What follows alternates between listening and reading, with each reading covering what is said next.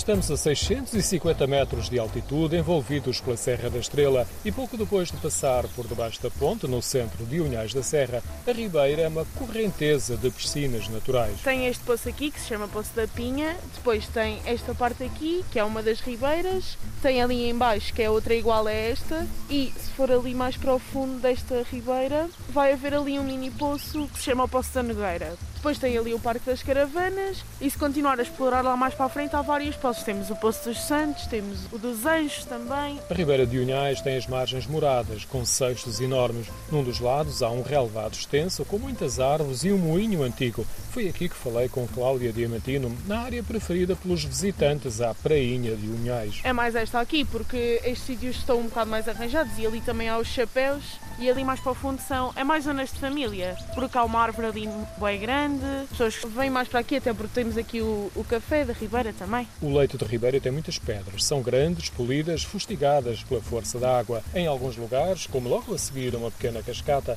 forma-se uma piscina natural. No verão fecham as comportas e surge uma praia fluvial onde é fácil nadar. Sim, sim, porque as comportas sobem, então a corrente não é muito grande. Só lá mais para os poços à frente é que é preciso ter um bocado mais de cuidado. E a água é muito fria? Para nós estamos habituados, não, mas para as pessoas que estão de fora, sim. E vem muita gente de fora? Sim, bastante. Mais para agosto e os imigrantes também cá costumam passar férias. Se no verão a Ribeira é um excelente centro de lazer, no inverno rigoroso deve ser fascinante.